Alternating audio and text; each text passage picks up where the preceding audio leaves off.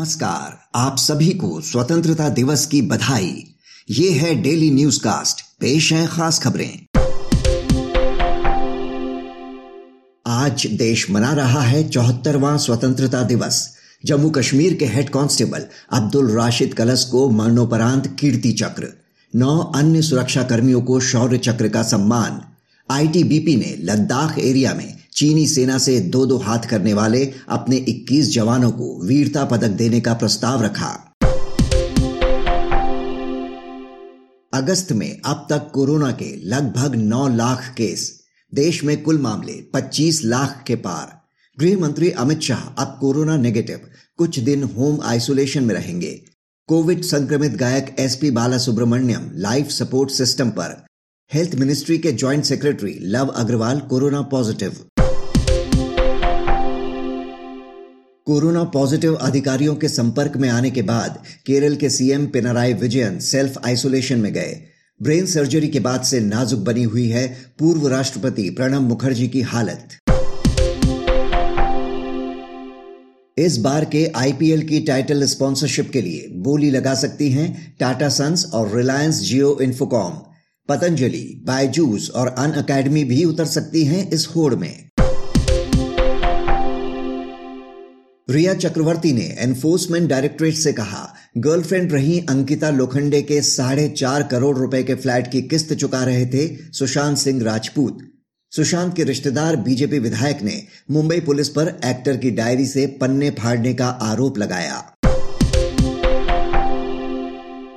आज का सबसे बड़ा न्यूज़ पॉइंट है, वकील प्रशांत भूषण को अदालत की अवमानना का दोषी ठहराया जाना।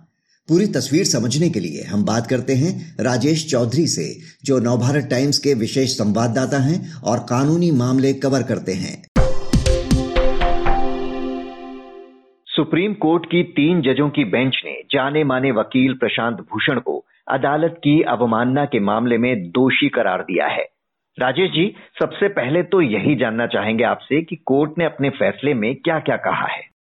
देखिए अदालत का फैसला काफ़ी विस्तार से इस मामले में दिया गया है और दोषी करार दिए जाने के बाद अदालत ने बहुत सारी टिप्पणियाँ की है। ऑब्जर्वेशन काफ़ी महत्वपूर्ण है।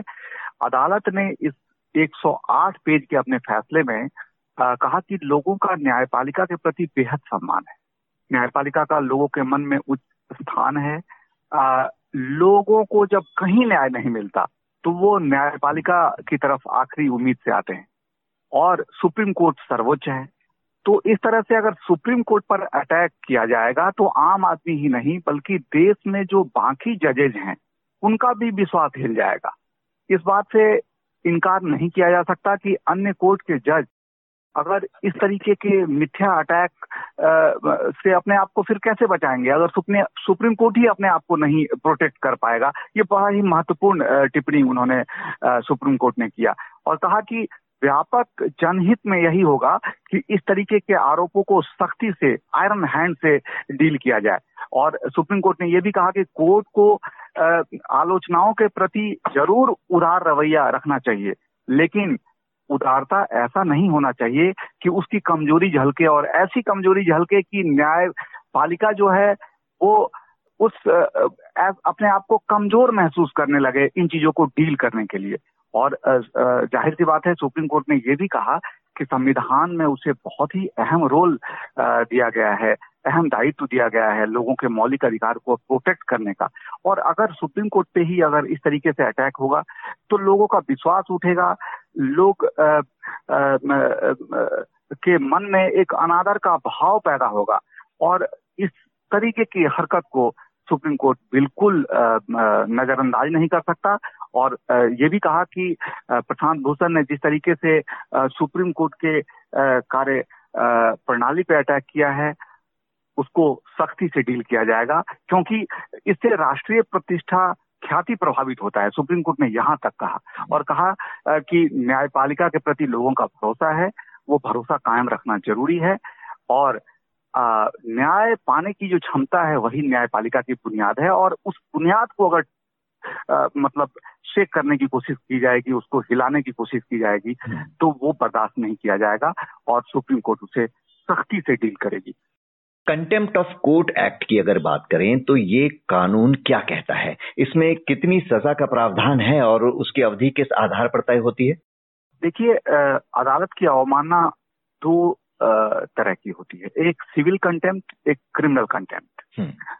जहाँ तक सिविल कंटेम्प्ट का सवाल है तो सिविल कंटेम्प्ट तब माना जाता है जब अदालत कोई आदेश देता है और संबंधित व्यक्ति या संस्थान जिसके मामले में फैसला दिया जाता है हम्म। वो वो व्यक्ति या संस्थान उस अदालत के फैसले को नहीं मानता है तो ज़ाहिर सी बात है जब अदालत के किसी भी फैसले को कोई अगर नहीं मानता है तो वो सिविल कंटेम्प्ट के दायरे में आता है लेकिन क्रिमिनल कंटेम्प्ट तब होता है जब अदालत के बारे में गलत भाषा का प्रयोग करना आपत्तिजनक टिप्पणी करना जज के खिलाफ आपत्तिजनक भाषा का इस्तेमाल करना अदालत में मारपीट करना कोई भी अभद्र या जो गैर संसदीय भाषा है, उसका इस्तेमाल अगर अदालत के खिलाफ किया जाता है, अदालत का डेकोरम अगर प्रभावित किया जाता है, चाहे वो लिख के किया जाता हो या मौखिक तरीके से किया जाता हो तो वो क्रिमिनल कंटेम्प्ट के दायरे में आता है। प्रशांत भूषण ने जो ट्वीट किया, उसके जो कंटेंट थे, वो क्रिमिनल कंटेम्प्ट के दायरे में आया है। जो क्रिमिनल कोर्ट ऑफ़ कंटेम्प्ट है उसमें अधिकतम छह महीने साधारण कैद की सजा का प्रावधान है या दो हज़ार रुपये तक जुर्माने का भी प्रावधान है या दोनों हो सकता है तो ये अदालत पर निर्भर करता है कि वो आ, जो पॉइंट ऑफ़ सेंटेंस में आ, क्या वो रुख लेते हैं। कई बार आ, चेतावनी भी दी जाती है सजा के तौर पे तो वो अदालत पे निर्भर करता है कि कितनी सजा दी जाती अब जब 20 अगस्त को इस मामले में सजा सुनाई जाएगी तो उसके बाद विकल्प क्या है? क्या सजा के खिलाफ आगे अपील की जा सकती है?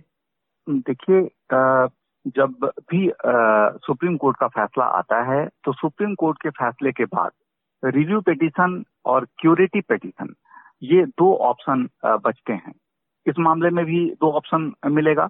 अगर सुप्रीम कोर्ट से जो भी फैसला आता है सजा के बाद प्रशांत भूषण के पास ये ऑप्शन होगा कि वो रिव्यू पिटीशन में इस मामले को डाल सकते हैं। रिव्यू पिटीशन जब दाखिल किया जाता है तो वही बेंच मामले की सुनवाई करती है। हालाँकि आमतौर पर रिव्यू पिटीशन इन चैम्बर होता है यानी वहाँ दोबारा से दलील देने का मौका नहीं होता है। लेकिन कई बार जब मामला आ, आ, काफ़ी गंभीर हो तो अदालत से ये अर्ज़ किया जाता है कि मामले को ओपन कोर्ट में सुना जाए। तो कई बार रिव्यू पिटीशन ओपन कोर्ट में भी सुना जाता है और इस मामले में अब अदालत तय करेगी कि अगर कल को रिव्यू पिटीशन डाला जाता है तो वो ओपन कोर्ट में सुनवाई करती है या इन चैम्बर करती है। लेकिन रिव्यू पिटीशन के बाद एक और ऑप्शन बचता है क्यूरिटी पिटीशन। तो क्यूरिटी पिटीशन भी चैम्बर में ही सुनवाई होती है। लेकिन ये काफ़ी अभी आगे का विकल्प प्रशांत भूषण के वकील की दलील थी कि उनके ट्वीट्स अप्रिय होंगे पर न्यायालय के खिलाफ नहीं थे जिसे कोर्ट ने नहीं माना। तो एक अहम सवाल यहाँ उठता है कि अभिव्यक्ति की आज़ादी का दायरा आखिर क्या है और कितना है? विचार व्यक्त करने की आज़ादी और अवमानना के बीच वो थिन लाइन क्या है? इस मामले को ऐसे समझना होगा कि देखिए विचार अभिव्यक्ति की जो आज़ादी है वो आर्टिकल 19 वन ए में दिया गया है। वो मौलिक अधिकार है। लेकिन मौलिक अधिकार एब्सलूट नहीं है। पूर्ण अधिकार नहीं है। जो जो आज़ादी मिली हुई है उसमें ज़ाहिर तौर पे आप लिख के बोल के आ, अपनी अभिव्यक्ति कर सकते हैं और ये फंडामेंटल राइट है और ये काफ़ी महत्वपूर्ण अधिकार है लोकतांत्रिक व्यवस्था में। लेकिन उसी आ, आर्टिकल 19 वन ए में जहाँ हमें अभिव्यक्ति की आज़ादी मिली हुई है वहीं आर्टिकल 19 टू में रीजनेबल रिस्ट्रिक्शन की बात है यानी कि एक वाजिब प्रतिबंध की बात है जहाँ पे हम अपनी अभिव्यक्ति जब करते हैं और दूसरे की आज़ादी जब प्रभावित होने लगती है तो हमारी सीमाएँ वहीं खत्म हो जाती है। इस बात को ऐसे समझना होगा। हम्म। अब जो रीजनेबल रिस्ट्रिक्शन है वो क्या है?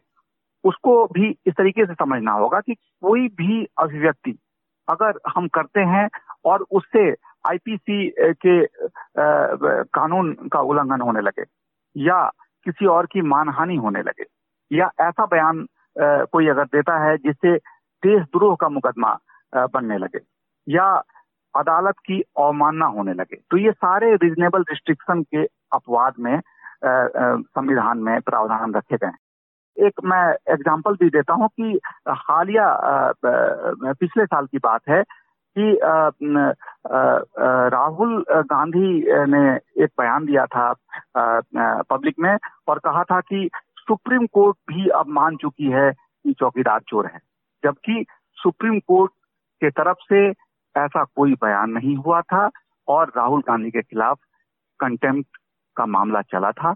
लेकिन जब सुप्रीम कोर्ट में सुनवाई हुई उसके बाद राहुल गांधी को अपनी गलती का एहसास हुआ और उन्होंने सुप्रीम कोर्ट में अपना माफीनामा दिया और अदालत ने उन्हें भविष्य के लिए एहतियात बरतने की नसीहत दी थी और उनके माफीनामा को स्वीकार किया गया और उस केस से वो छूट गए थे। तो ज़ाहिर सी बात है कि अभिव्यक्ति की आज़ादी है, लेकिन जिस संविधान के आर्टिकल 19 वन ए में हमें अभिव्यक्ति की आज़ादी मिली हुई है। उसी संविधान के आर्टिकल 19 टू में रीजनेबल रिस्ट्रिक्शन है और कोई भी ऐसा बयान जो रीजनेबल रिस्ट्रिक्शन के दायरे में आएगा वहीं अभिव्यक्ति की आज़ादी की सीमा खत्म हो जाएगी। राजेश जी इस जानकारी के लिए आपका शुक्रिया। अब जानिए एक रोचक तथ्य। क्या आप जानते हैं कि पिन कोड का सिस्टम देश में कब लागू हुआ? 1972 में 15 अगस्त के दिन ही पोस्टल इंडेक्स नंबर यानी पिन कोड का सिस्टम लागू किया गया। बात करते हैं मौसम की। मौसम विभाग के अनुसार आज दिल्ली एनसीआर, पंजाब, हरियाणा, यूपी और बिहार में कहीं हल्की तो कहीं मध्यम बारिश के आसार। राजस्थान, गुजरात, मध्य महाराष्ट्र, ओडिशा और पश्चिम बंगाल के कई हिस्सों में हो सकती है भारी बारिश। अब बारी सुविचार की। बेंजामिन फ्रैंकलिन ने कहा था, किसी देश को गुलाम बनाना हो तो सबसे पहले वहाँ के लोगों के अपनी बात कहने की आज़ादी पर अंकुश लगाना शुरू करो। तो ये था आज का डेली न्यूज़ कास्ट जिसे आप सुन रहे थे अपने साथी अक्षय शुक्ला के साथ। बने रहिए नवभारत गोल्ड पर। धन्यवाद।